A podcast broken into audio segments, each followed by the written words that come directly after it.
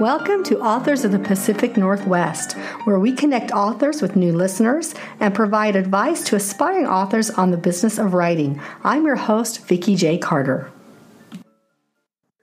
So, hi there, podcast listeners. Thank you so much for coming back to the authors of the Pacific Northwest. And today I have the privilege of introducing you to Elise Hooper. So, Elise, say hello to the listeners. Hi, everyone.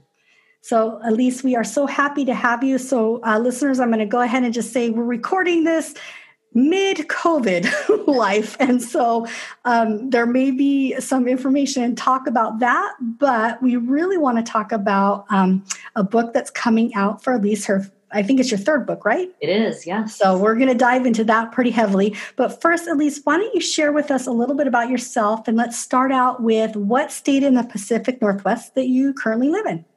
Well, I live in West Seattle here in um, Washington State.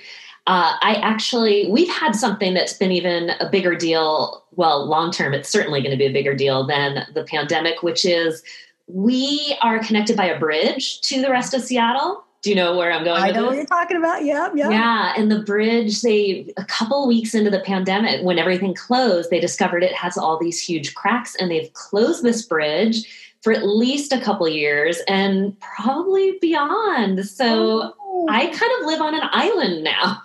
Dang, the beautiful thing about living on an island is seclusion a little bit, but not that much seclusion, right? well, yeah. I mean, and we're not really set up to be an island. So while we do have a water taxi, I mean, we don't have a car ferry or anything. There's a really long drive around that will only get worse as people kind of oh, start leaving their homes more. And yeah. so there's a lot of unknown up here moving ahead. Well, I tell, so I have listeners from all over the United States. A lot of them are from the Pacific Northwest. And I tell a lot of people that I meet or through the podcast or even just through life, you know, Seattle is one of the most beautiful places in the world, but don't move there because we already have enough people. and now look at that, you know, people are getting stuck. So, yeah. how crazy is that, right? It is crazy. It's going to be a real lifestyle changer for a lot of us. I mean, I work from home. My husband works only a couple blocks away and my kids go to school only a few blocks away. But but still, it's it's going to be a really big deal. Yeah, but to be able to get out, enjoy the city life a little bit, that's going to be the challenge right there. Right. And until social distancing measures rate, I mean, I guess while they're in place, it's it is easier to get in and out because mm-hmm. traffic isn't so bad on this drive around. But when I mean, then we really can't take the water taxi either until, of course, more of us can pile into these things. So. Yeah a real adventure. Yeah, we are living in crazy times. Just we crazy. certainly do. Oh, I love it. I love it. So, um, share with us a little bit about your working background because I did the research, so I know a little bit about you. But my listeners, I'm sure, are very curious. You and I have a little bit of background similarities, so that's fun. But share what you do in your day job if you're not writing full time. So I'm not sure if you are. I am now, but I was teaching high school English and history for for a number of years.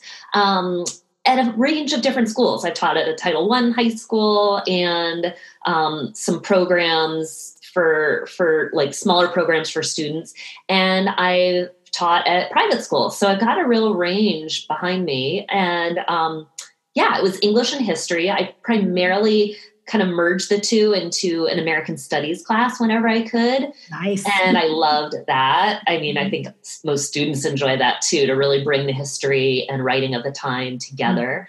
Yeah. And so I miss that in many ways. But I'm also teaching just now, I'm teaching various writing workshops. I have one even tomorrow, or I teach for Hugo House here in Seattle. Yeah. Um, workshops here and there. I have a novel class coming up in the fall for them. So lots of different things happening. Oh, good. So you're staying in teaching, especially that age range. So tell us a little bit about what Hugo is so individuals might not know if they're not in that area.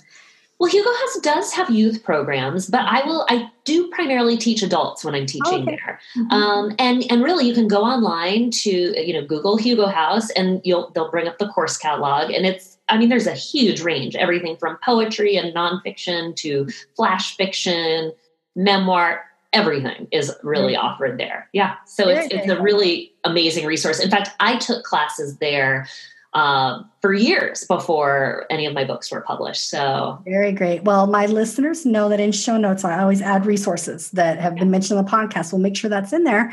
Um, my website has grown into a huge depository of resources, which is really, really cool. So, so very cool. So let me ask you this question. Um, so probably you have a good list because you're you're a history buff you know and then an english writer.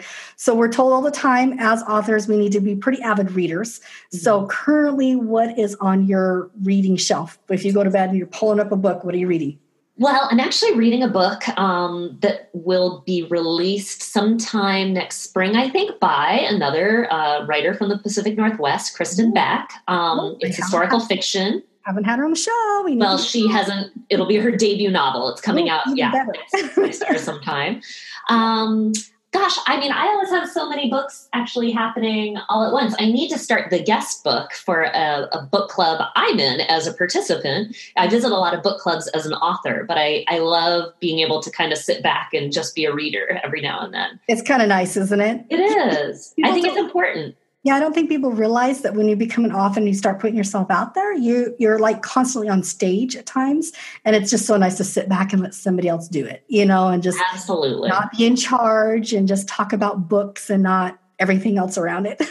yeah, I find it really um, kind of allows me to scratch that itch to being an English teacher and just. Okay I mean, I love to talk about the journey I've been on with my books, but I really love to talk about other books too. Yeah, yeah.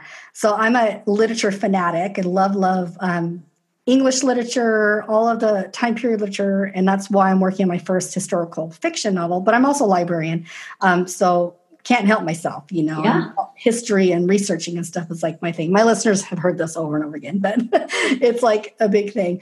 Um, so when did you realize that you were an author? Did it like dawn on you early on? Were you always telling stories and writing, or did this come to you later in life? You know, kind of give us that process and what you went through.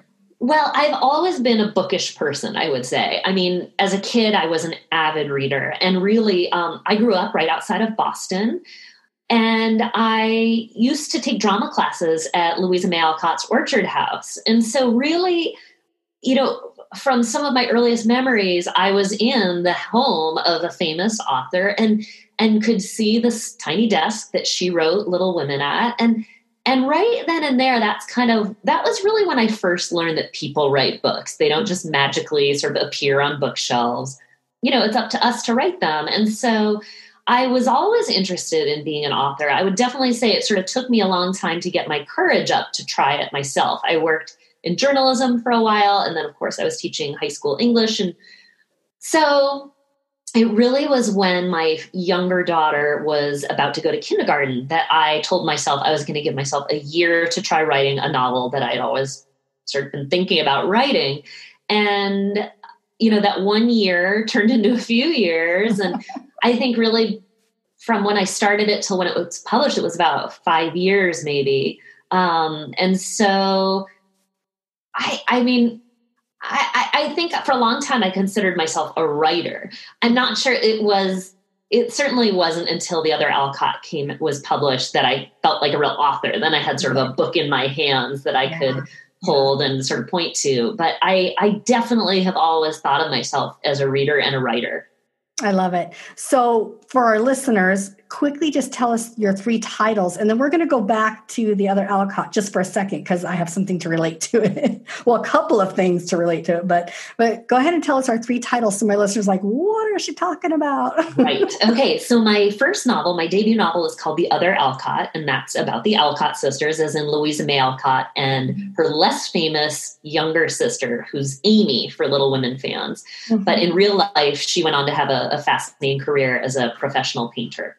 Mm-hmm. And my second book was on learning to see. Uh, it was called Learning to See, and that was about Dorothea Lange, who is a photographer. A lot of people don't initially recognize the name, But then when I show this oh, photograph, oh, photograph. So I wish my listeners could see the photograph because they would know. Is this photograph on your website by chance? If it's not, I will send it to you. So yeah, you can, do yeah. so we can put it up because that is like an iconic photograph, right? It absolutely is. It's in like yeah. every American history textbook, and, exactly. And I think yeah.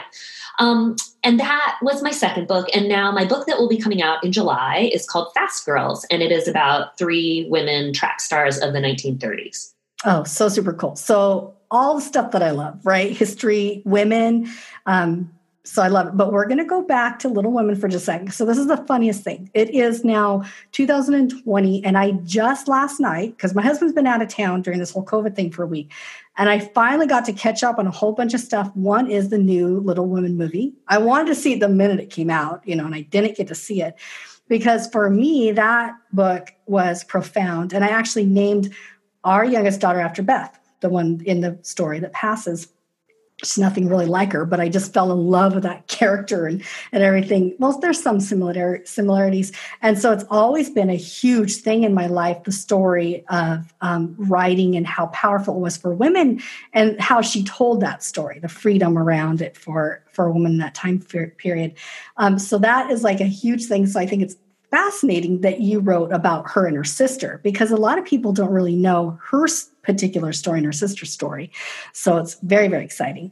Um, so cool. So let's talk about um, your writing process. Has it been different for each one of your books? So do you get the idea and then you start with research? Kind of, kind of walk us through that. Right. Well, I will say, wherever I tend to start with a novel idea is never where I actually land. Yeah. So, in the case of The Other Alcott, my first novel, I, when I set about writing that and researching it, I really did think it was going to be about Louisa May Alcott, that she was going to be my main character. And as I dug into the history, I realized, and I was really interested in the period of after Little Women was written because that really profoundly changed the Alcott's life. I mean, something yeah. people don't realize is that they were not just kind of um, like poor, like in the movie, but they still have like pretty yeah, dresses or whatever. They had they were poor to the point of having kind of apple gruel sometimes for Thanksgiving. Yeah. I mean, they really were teetering on the edge their yeah. whole lives.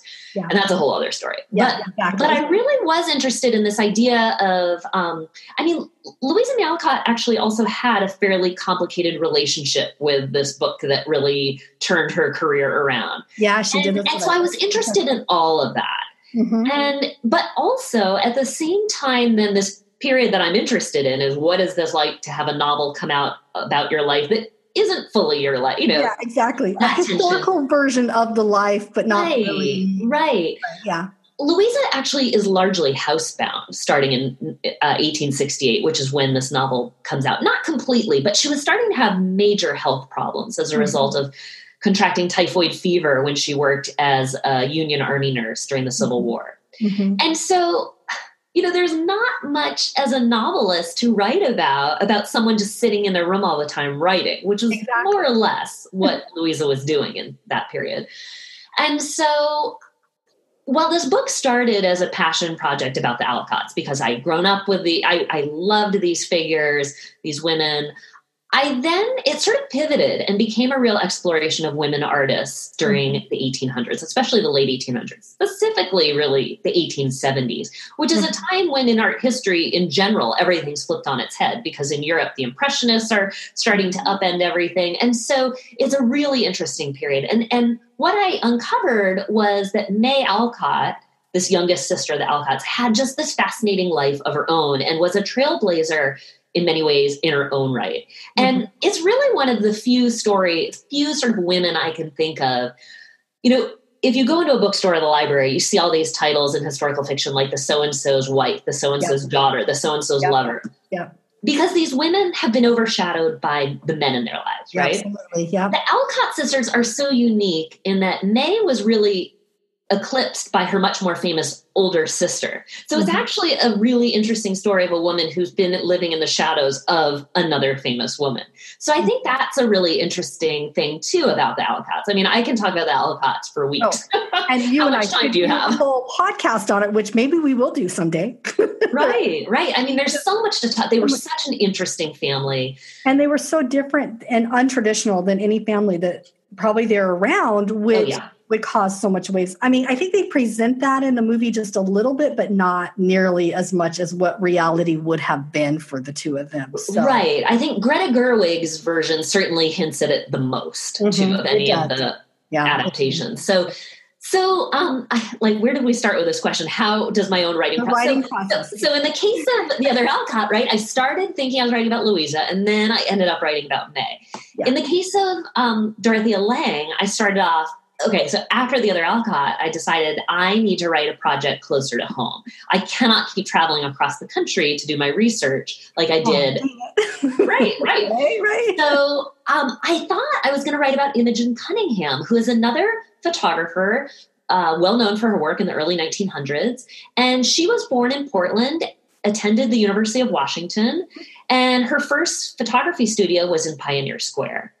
So she was really interesting. And i started i start my research and i'm digging around in her life. And and as part of my research i always kind of want to understand the milieu in which these people resided in. So yeah. i'm looking at her friends and influences. And i i kind of come across dorothea lange who ends up becoming imogen's best friend when imogen eventually moves to the bay area. And Dor- a young dorothea lange has just landed in san francisco from new york and they form a really interesting friendship. And suddenly I was making the connection between Dorothea, whose work I had used in for years in my high mm-hmm. school classrooms when teaching mm-hmm. the Great Depression, the Grapes of Wrath, all of that yep. period, um, the internment of Japanese Americans, mm-hmm. so much history of the 30s and 40s, Dorothea mm-hmm. Lange captured. But I really didn't know anything about her. And so suddenly I'm being introduced to this woman at the very start of her career and there's a real difference in the work she's producing in San Francisco at the beginning, you know, in the early 1920s when she's launched this very, what becomes a very successful photography studio, a portrait studio for, for the city's essentially like wealthy society. Mm-hmm. And then the work that we know of that she's made most famous, she is most famous from in the 30s of, of these um, homeless figures, these migrant workers and even her work in the 40s during the war period. I mean, she is a real activist, I would say, later in her life. And I really wanted to understand that transformation. Mm-hmm. I mean, mm-hmm. what happened? What made her do that? Because so few of her peers did anything similar. Mm-hmm. And so again, here I am starting one place and ending somewhere really different. So so I always point that out because while it's really probably an inefficient way to work, I mean, for me, it's always kind of the fun of the journey, to be honest. Yeah. I love that period of exploration when I, I think I'm going one direction and then I, I find something that I just kind of can't turn away from and that really captivates me. I mean, that is always such an exciting part of producing anything creative. Yeah. So that's a big part of my process is just kind of exploration. And yeah. then I usually do enough research to kind of understand my basic timeline and mm-hmm. sort of where I'm going with my main character. And I start even writing because I really want that character's journey to um, to really be the backbone of you know, the story I'm telling. And often while I'm writing, then I start putting in X's and things, and then I start going back, and I, I need to figure out what were roads like in the 1930s, yeah, yeah, or yeah. what were people wearing, or if you were chewing gum in 1932, what brands were you? You know, all of that. So all I the other stuff that can sideline the story as a writer, right? We can get right. bogged down with looking that stuff up and not actually getting through the storyline. Absolutely. And you know, so many times those discoveries are really interesting in their mm-hmm. own. And you could spend, I mean, those could be their own books sometimes exactly. too. So it really is a matter of kind of staying focused. So, so when people always ask, do I write or research first? I, I, often the process is kind of um, like a, a, seesaw. I'm going back and forth between yeah. writing and really getting down my story, and then kind of going back and figuring out um, details from the time, everything from language to kind of mm-hmm. setting, mm-hmm. all of that. Yeah. Yeah. Um, and and I'm always asked, do I have a real writing routine? Am I writing at a specific yeah. time of day? Yeah. The answer is no. I not really for me. I wish I did, but I have two kids of my own, and I, I swear anytime I decide I'm going to have a really big writing day, I have someone home sick from school or something. Absolutely. So it's the I've learned, right?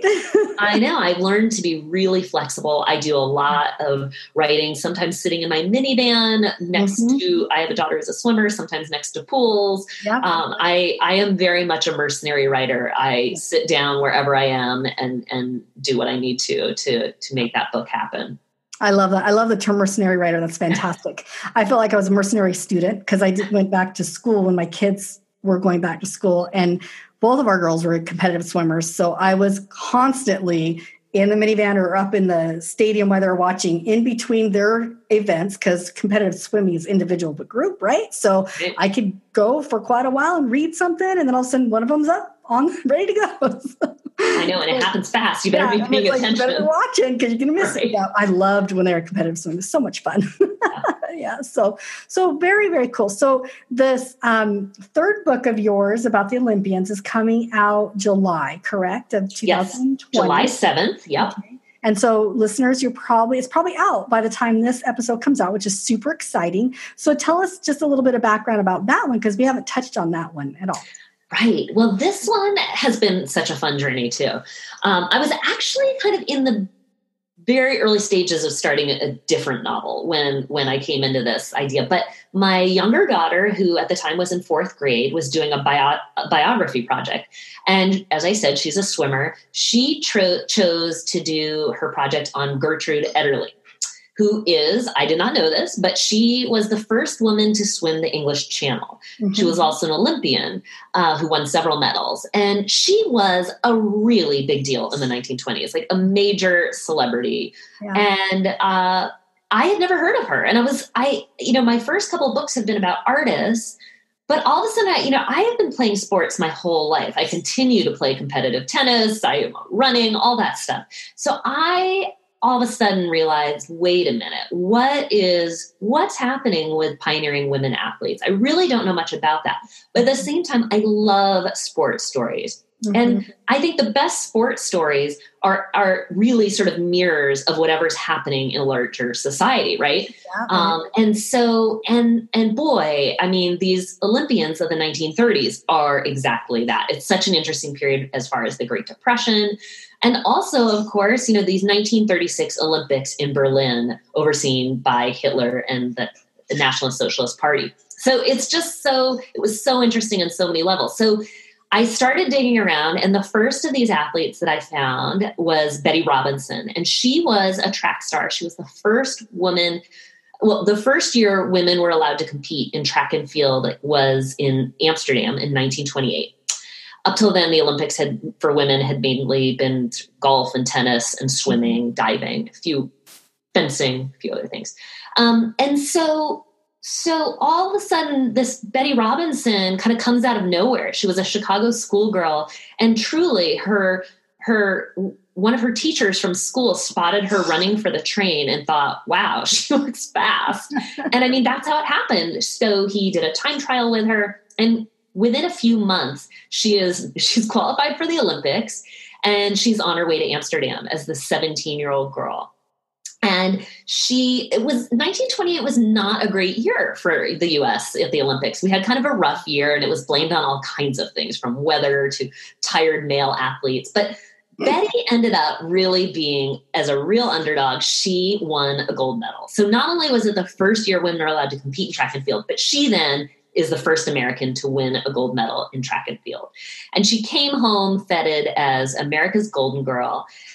And then things get really crazy because as she's preparing to uh, train for 1932 Olympics in Los Angeles, she's actually in a plane crash and left for dead. I mean, she truly her body is like thrown into the back of the truck and brought to a funeral home. And it's not until the undertaker sees her chest moving that they realize wait a minute this girl isn't dead. That's horrifying. and, isn't it? I know. And it's an, it's amazing. And so the doctors have, I mean, she is sort of patched back together. She has broken legs and a broken arm. And the doctors say, you know, you'll be lucky to ever walk again, much less run. You know, good luck. We just need to get you someday walking again. But Betty was not to be deterred. And and she is this amazing story of a really phenomenal comeback.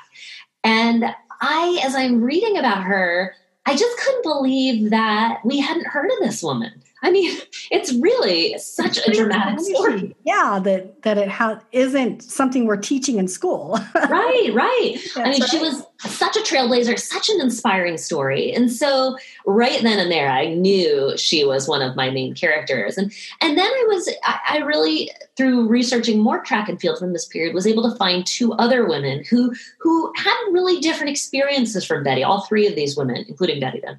Um, and they provide each of them such an interesting view into the 1930s and the mm-hmm. women's experiences. Um, so, so I then kind of started to form the story off of the lives of these three women, all of whom are really significant to American athletic history for sure. And I hadn't heard of any of them, and so I really wanted to to remedy that. I think it's fantastic. I think your book could be something that should be taught in school, right? It would be oh, so cool to love that. have it added into the curriculum so that so that young ladies can see there was some very great history that maybe hasn't always been used or shared. Right. So, I mean, we know about Jesse Owens, we know about the boys in the boat and Louis Zamperini of Unbroken, but it was really exciting and so interesting to learn about these women from the same period, none of whom really we know much about. So, what happened to you when you did the research and you're like, wait a minute? And I'm sure you went and looked to see if any authors have also done any works on these three women, and you realized that there was nothing, if very little, what did that do for you? Were you like, oh my gosh, this is like, I have to do this? You know, what was your feelings? oh, yeah. I mean, I, I knew I had to do it. There are some nonfiction books about these women. So they, you know, it wasn't, I didn't sort of discover them somewhere.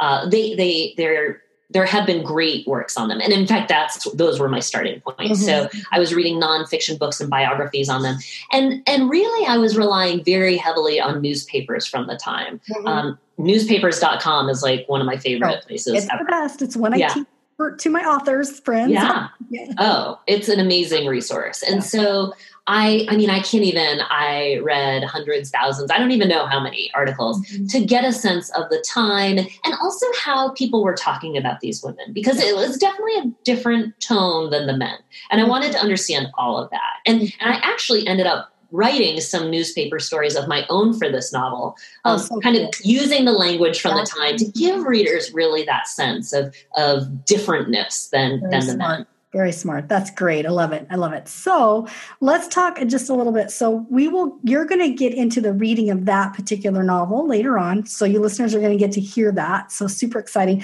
But I think all three three of your books would be wonderful um, to read, but we'll get into that one. So, take us through just shortly a little bit about your journey to publication, because I do have a lot of individuals that listen that are like me, that are writing their first novel. They want to hear how it happened, right? Did you get an agent first for your first book? Kind of, how did it happen for you? Right. Well, you know, it's actually kind of amazing to me in some ways that I was writing The Other Alcott for years on my own in a Word document on my laptop. I mean, I'm dedicating hours every day, including weekends, and I had two little kids running around.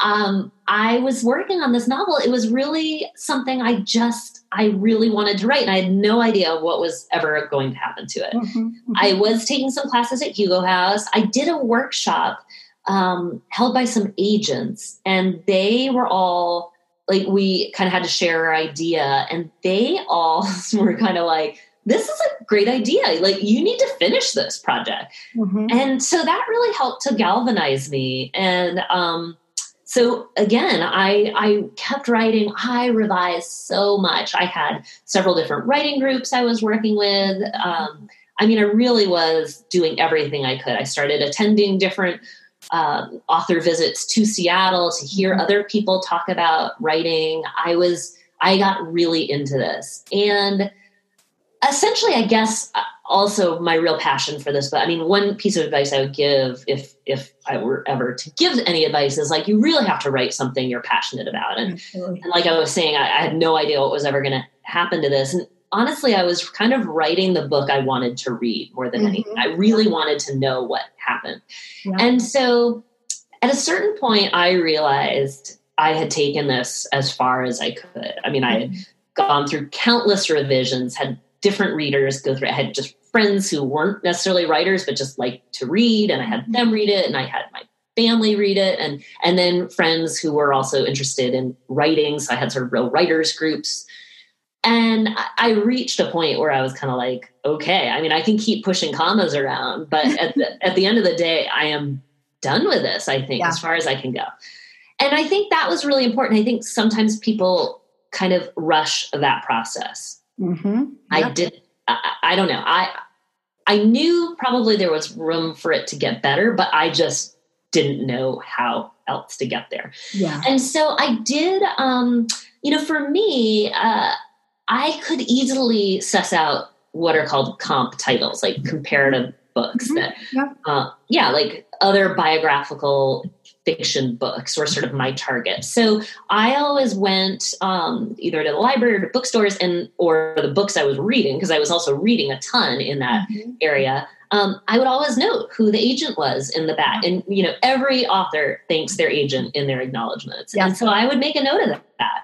And I, I developed a list. Boy, I probably had like sixty something agents on that list, and I decided to kind of test the waters, and I sent uh, you know, every agent also wants their own thing. I mean, some yeah. people want 10 pages, some want a first chapter. It's all over the map. So I figured out my six agents I was going to just try things with. Mm-hmm. And I I wrote a query letter. I did a lot of research on query letters and how yeah. you do them. Oh my gosh, yeah. I did so much research. And then I took the big plunge. I don't think I slept a single minute the night I first sent out my first sort of query emails. Exactly. It's so nervous. And I know. And so I, I said I sent out six. I heard back from one pretty quickly wanting more.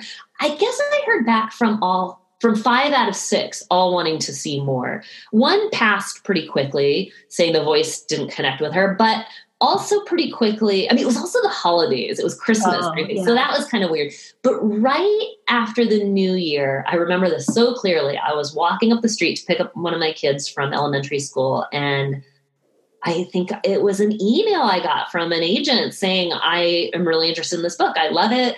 Um, let's set up a call. I am interested in representing you. And oh cool. oh my gosh it changed everything. I mean yeah I, I, she was really passionate about my book, had some ideas on how we could sell it. She also had some ideas for how we could improve it. And so mm-hmm. we worked on revisions for about two months before it went out on submission. And, you know, the other thing was she, one of the first things she asked me on that phone call, and I think this is really important for writers to remember, is she said, What are you working on now? Mm-hmm. And thank God I had some answers because mm-hmm you know, an agent wants to see that you are interested in continuing to write, and they yeah. they kind of want to know what what else is coming. So, fortunately, I had an answer for that. And so she took it out to I don't know even how many editors, but we had an offer within the week on the other Alcott. Oh, that's so fantastic. Yeah. From the one thing that is if you just like fast track to I got an agent and had an offer offer within the week in your story, that is not telling all the story because you worked on the book for so long and you did all the research. You did you did what I've been hearing you you did it right where you were researching authors in your genre i mean agents in your genre reading authors they've represented and narrowing it down and then you spent a lot of time on that and i think that's so valuable of a lesson to hear from you so thank you for sharing that oh, I, let me just emphasize i mean i think that's so important because you only get one shot right mm-hmm. within it you yeah. can't like revise your work and then i mean sometimes an agent will be interested and say make these revisions and then let's see it again they like mm-hmm. send it to me again but not very often so really i think as a as an author or, or, someone who wants to have a book published, you have to do everything you can to get that novel to as far along as you can yeah. take it yeah. before you start testing the waters out because you don't want to send out a novel that that you know needs work like you know what you could do to make it better that because you only get as i said that one shot with those agents you really want Yep, exactly. Well, bravo. Thank you. Thank, thank you so much. And I, I really love that journey because um, I, I've only been working on my book publicly. I've written it, but I'm still working on it for about going on two years, as long as the podcast. So the podcast was asking a lot of authors how they got to publication. And then I'm like, this is so much great information. We need to put in a podcast. And, and so then that kind of took over the life of writing. Um, but I think it's so valuable for even readers to know that when they get a book in their in their hand, it's not necessarily the author just sat there and wrote it up one night and it went off to publication. There's so much that goes behind that book in your hands that makes it almost more valuable as a reader. You know, I, I just feel like that. yeah, no, I mean, there are the occasional story of an author who whips out a book in like a week or a couple nights. I don't, I cannot relate to that I all. can't either. And I've had some on my show that are just pumping them out. And I'm like, I don't I don't know how you do it. So, that's okay. Your journey is valuable. I'm not going to be there. right. So, right. It takes as long as it takes. Yeah. Yeah. So before we go into the reading, um, give us what your, and it could be your overall inspiration for writing, because I know you've written three different types of stories, well, and three different eras of stories. But what is the one thing that super keeps you going as an author? Oh, that's so easy. I just love to learn about these things. I just, I mean, every book is a real process of discovery. And I love that. I mean, I think that's why I teach too. I love to learn. So, I mean, I, I love that writing is something you just keep working on, working on trying to get better and better. I don't know if I don't know. Maybe someone out there thinks they've kind of reached the point where they have nothing left to learn. I can't imagine that. So I like that, but I really just love to learn about all this stuff. Oh, I love it. And I think that's one of the best inspirations, honestly. I talk to my students, I work with adult students getting their bachelor's, but I also am developing an online course for authors in research. And um, so I talk all the time about the ideal student as a lifelong learner. No matter what subject it is, you have to be willing to be open to learn more and experience more and be a lifelong learner to be the ideal student. So, so I think that helps with the writing process too and the craft of writing because we do get a lot of feedback and sometimes the feedback doesn't make you feel great yeah, yeah. you got to learn right i know i mean i think something about feedback is you know even sometimes feedback is paired with a suggestion and that suggestion may not be always the right one but i think whatever is prompting that suggestion is very important be it pacing or perspective yep. or something there's always an element of truth yeah. to yeah. you know good feedback that I think you know you ignore at your own peril. Well, what I've discovered with my writer group, I'm in a pretty good writers group with all published authors at different stages, and we're working. I'm working on my first draft, well, first book, not my first draft, but they're each working on different drafts, versions of whatever. But and when I get feedback from something that kind of irritates me, I'm like, oh, I better t- pay attention because what they're saying is bugging me enough that if a reader says this to me, it's something I've missed. And I'd rather have my author friend bring it up to me than be at a reading and having somebody say it to me. I'm like, oh, dang. So at first I was terrified of feedback. Now I love it. I just. Yeah can't get enough of it. yeah, I know. You want as much of it as you can get before your book is done. That's for exactly. sure. Exactly. All righty. So, why don't you set the stage for us? Give us a little bit of whatever background to the story that you're going to share with us before you do your reading and remind us of the title too, because we mentioned it beforehand. I want to make sure that we all know which title you're reading from. And I'll go quiet. My listeners know I like to listen on mute so I can hear you. And then I'll take us out of the podcast. Great.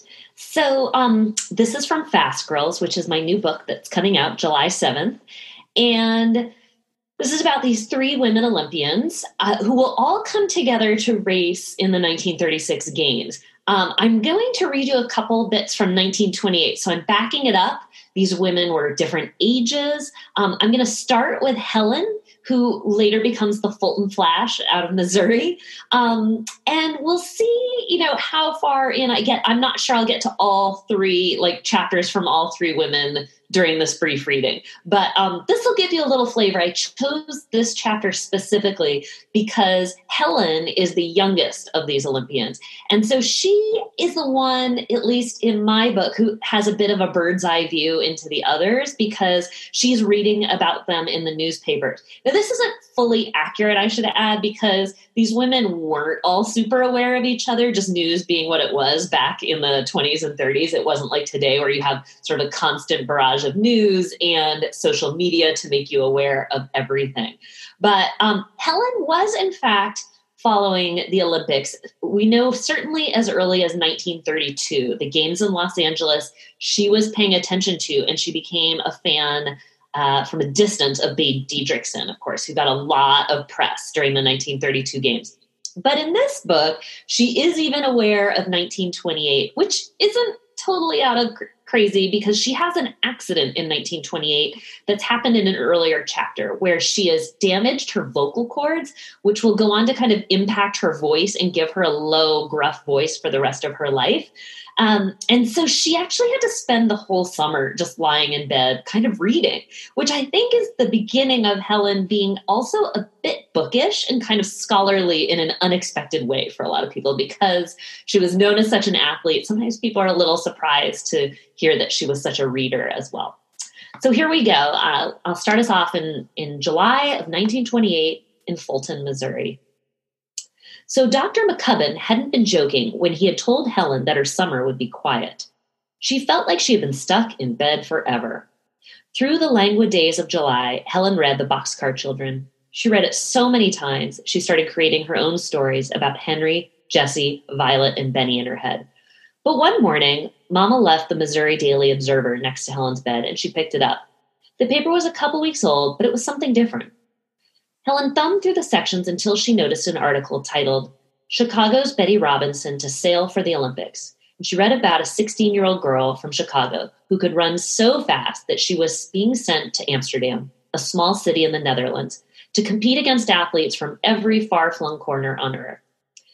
Argentina, Estonia, Egypt, India, Japan, New Zealand, Rhodesia, South Africa yes, everywhere, it seemed. Helen reached to her dresser and pulled her beloved globe onto her map. Mama often quizzed her on the locations of various countries and cities in the evenings, and Helen had won a, a school geography beat the previous year. She spun the globe so the United States faced her, and then she leaned in. She found Chicago and traced the letters of its name crawling out across the blue of Lake Michigan. Slowly, she rotated the globe, sliding her index finger along the country across the wide expanse of the Atlantic until she reached the coast of Europe and the huge green expanse of France. Just north lay a tiny blob of yellow marked Belgium, and above that there was a splotch of pink labeled Netherlands. Quite a distance separated Chicago from the Netherlands. What would it be like to get on a ship and travel so far from home? Helen placed the globe on the bedspread next to her next to her and clutched the newspaper closer, scanning the article to find where it described how athletes from countries all over the world would convene to participate in a series of competition.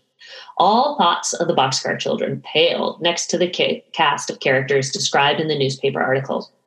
boxers, cyclists, gymnasts, equestrians, soccer, and field hockey players. Most of the athletes would be men, but a small group of women would also be competing, including Betty. This would be the first time women could compete in track and field. A grainy photograph of the girl from Chicago caught Helen's eye. A man stood next to her. Even in the black and white image, anyone could plainly see how tightly his arm wrapped around the girl's shoulders, how wide his smile stretched. According to the article, the man was the girl's father, and it quoted him saying, Without any sons, I never imagined I'd have a girl competing in the Olympics. I couldn't be prouder of her. Helen read this quote over and over. She couldn't imagine her stern eyed father ever saying something similar. Frank Stephens didn't believe in spending time on doling out compliments. His, com- his life was one of singular focus farming. He believed in operating his 140 acre farm the old fashioned way, with guts and muscle no fangled John Deere machines for him, thank you very much. Even at 10 years old, Helen understood that part of Pa's disdain for tractors and threshers stemmed from his inability to pay for the equipment. He farmed his land with a plow and a horse and dismissed what he called the easy way to a dollar. In the photo of Betty, her short blonde hair curled to frame her face, her grin glimmered off the page as if she hadn't a care in the world. Helen smiled back at the image. She tried to forget the birthmark staining her forehead, her unruly hair, enormous feet, and clumsy limbs. But her smile slackened, thinking how her classmates taunted her with things like Helen the Huge and Smelly Helly. She sighed, folding the article so the picture of Betty disappeared from view.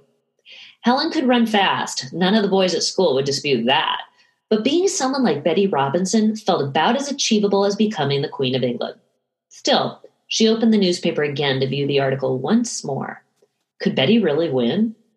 Helen pulled the page with Betty's story from the newspaper and tucked it under her bed, vowing to keep her eye out for any more updates. She needed to see what would happen next to this girl. So uh, I'll go into the next chapter, which actually takes us into uh, August of 1928 in Amsterdam, which was this Olympics that Betty is competing in. Uh, aboard the ferry on her way to Central Station, Betty drummed her fingers along the window's railing. Clouds, clouds, not clouds, clouds scudded low overhead, the morning's downpour having done little to rid the air of humidity. It was the day of the 100 meter finals, and she was the only American woman left in competing. She wrapped her arms around her belly to stop the flip flopping sensation inside her. Deep inhalations would help, but who wanted to breathe in the putrid stench of the canal's brackish water? When Betty and her teammates arrived at the stadium, they exited the bus and stood on the sidewalk, shifting their weight from foot to foot, awed by the throngs of spectators bustling past and honking from snarled traffic. Caroline reached and squeezed, reached out and squeezed Betty's hand. Good luck, knock 'em dead. Betty thanked her as the rest of the girls crowded around, rubbing her shoulders and slapping her back. Mrs. Allen brushed Betty's hair off her shoulder. Go get changed. I'll meet you in the locker room after settling the girls in some seats. Betty said goodbye to her friends, and they strolled away, giggling about something, and Betty watched them, twisting the edge of her Peter Pan collar between her fingers. She squared her shoulders and entered the long corridor toward the locker room. The thud of her heel striking the ground echoed with each step she took. A metallic smelling mixture of rainwater and newly poured cement wafted over her. She entered the locker room and found three Canadians gathered between a row of lockers, talking and laughing. In the next row, two Germans sat on the bench between the lockers, their serious their expressions serious as they cleaned dirt from their running spikes. Betty passed them, found an empty row, dropped her bag on a bench, and slumped down next to it, gnawing on the cuticle of her index finger. Never had she felt so alone. If only Caroline or Elta were there with her. Even Dee would have been better than being alone. Her heel jiggled up and down, but she pressed on it to stop. I cannot be nervous anymore. I've got a job to do. She repeated these two sentences over and over. Each time she recited them, her mind cleared a little from the anxiety swirling inside it. She stood, stretched out her long legs, and hopped up and down a few times. Her shoulders dropped, and the jitters in her belly settled. She closed her eyes, raised her hands above her head, and pictured herself leaning into the finish tape. Yes. Opening her eyes, she smiled, bent over her bag, and pulled out her white shorts and top, along with her navy blue sweatsuit and track shoes. Once she changed, she sat down to put on her track shoes. First, she slid her left her foot into a left shoe and laced it, listening to the guttural sound of the German athletes talking. She started to slide her right foot into the other shoe, but her foot jammed inside. Perplexed, she lifted the shoe for closer inspection and her breath caught. It was a second left shoe. Two left shoes. How had this happened? Panic rose inside her and she spun toward her bag, rummaging through it to find a shoe for her right foot. Nothing. She blinked. Could she run barefoot? Even if officials allowed it, which she doubted, the sharp surface of the track would ruin her feet. Clutching the shoe to her chest, she ran, limping unevenly on one shoe toward the door of the stadium. With each step, the roar of the crowd became louder and louder. As she lunged for the doorknob, it opened toward her. Mrs. Allen stepped into the locker room, squinting as her, adju- as her eyes adjusted to the dim lighting. Heavens, Betty, you nearly gave me a fright. She raised a hand to her chest. Are you ready, dear? I have two left shoes. I Betty stammered. I own two pairs of track shoes, and somehow I grabbed only the left ones this morning. Saying the words out loud made her predicament real, and she blinked back tears. What am I going to do? All right, all right. Don't panic. You stay here. I'll hurry down and coach and speak with Coach Shepard to see what he thinks. You go back and sit down. But what about my race? Doesn't it start soon? Mrs. Allen inspected her wristwatch. Yes, dear, it does. Sit tight. I'll be back in a jiffy. Betty's hands dropped to her side, and she returned to her bench and sat, her head falling into her hands. The Canadians passed by on their way to the doorway, looking curiously at her. Betty's face burned. Somewhere nearby, a leaky faucet dripped, each drop echoing through the otherwise silent room.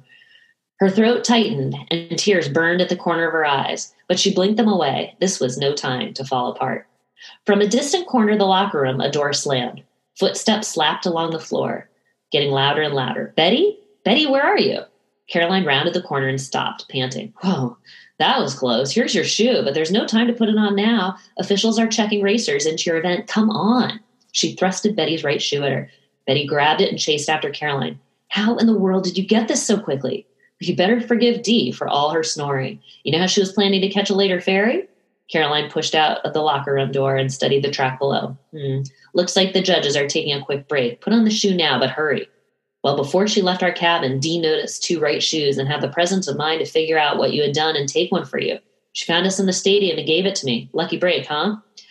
Crouching down, lacing up her shoes, Betty sucked in her breath, amazed. Around her, colorful flags waved and cigarette smoke clouded over the crowd. People sang and called out to the athletes in languages she didn't understand. The noise was deafening, so loud it became meaningless, a background roar. She peered through the thicket of people surrounding her, knowing that somewhere down there the track lay below. Within minutes, she would be racing and the outcome would be decided. She just needed to push forward.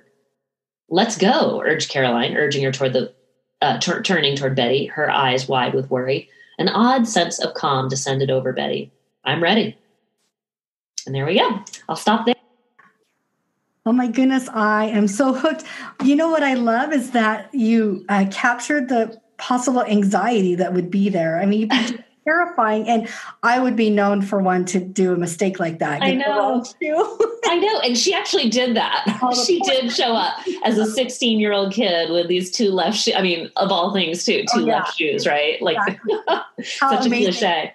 How wonderful. And what a great piece of little history that had you not done the research and you could write that in there. What a what a great um, aspect of that. So I'm super excited. I want to read the rest of the book. I hope listeners, you're hooked like I am. You got to hear about what else happens to these uh, wonderful ladies. Um, so before I take out the podcast, why don't you share with us one more bit of advice that you would give to uh, an author or writer that's working on publishing for the first time, like me?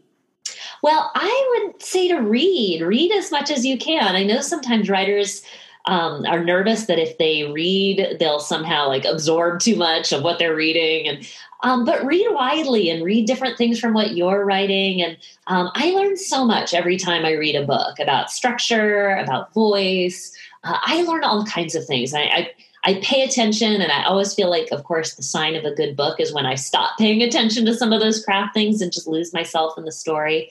But I really think you can't read too much as a writer. I think there's always uh, things to be learned, and also just kind of then your understanding of what the book market looks like these days. You know, what books are out there, and what are people reading, and all of that good stuff uh, some great advice. I'm going to take it. I am a I'm a huge reader, so that's never been the issue. But I think it's really smart to um, keep an eye on the market because it changes often. Um, what's being sold and what people are picking up and, and reading. So so awesome. Well, thank you so much for being here. I'd love to have you back when your next book comes out. Yes. Right? So, yeah. Yeah. Um, so stay in touch, and we will talk to you again soon. Great. Thanks so much, Vicki. Thank you for listening to the podcast. We hope you enjoyed the episode as much as we did. Follow us on social media and sign up for our newsletter where you can be entered automatically each month to win a signed free copy of a book from an author that's appeared on the podcast. You can find out more at our website, www.squishpen.com. And finally, if you're an author in the Pacific Northwest and you would like to appear on the show, you can find out more on our website. So until next week, I hope you enjoy the journey. This is Vicki J. Carter signing off.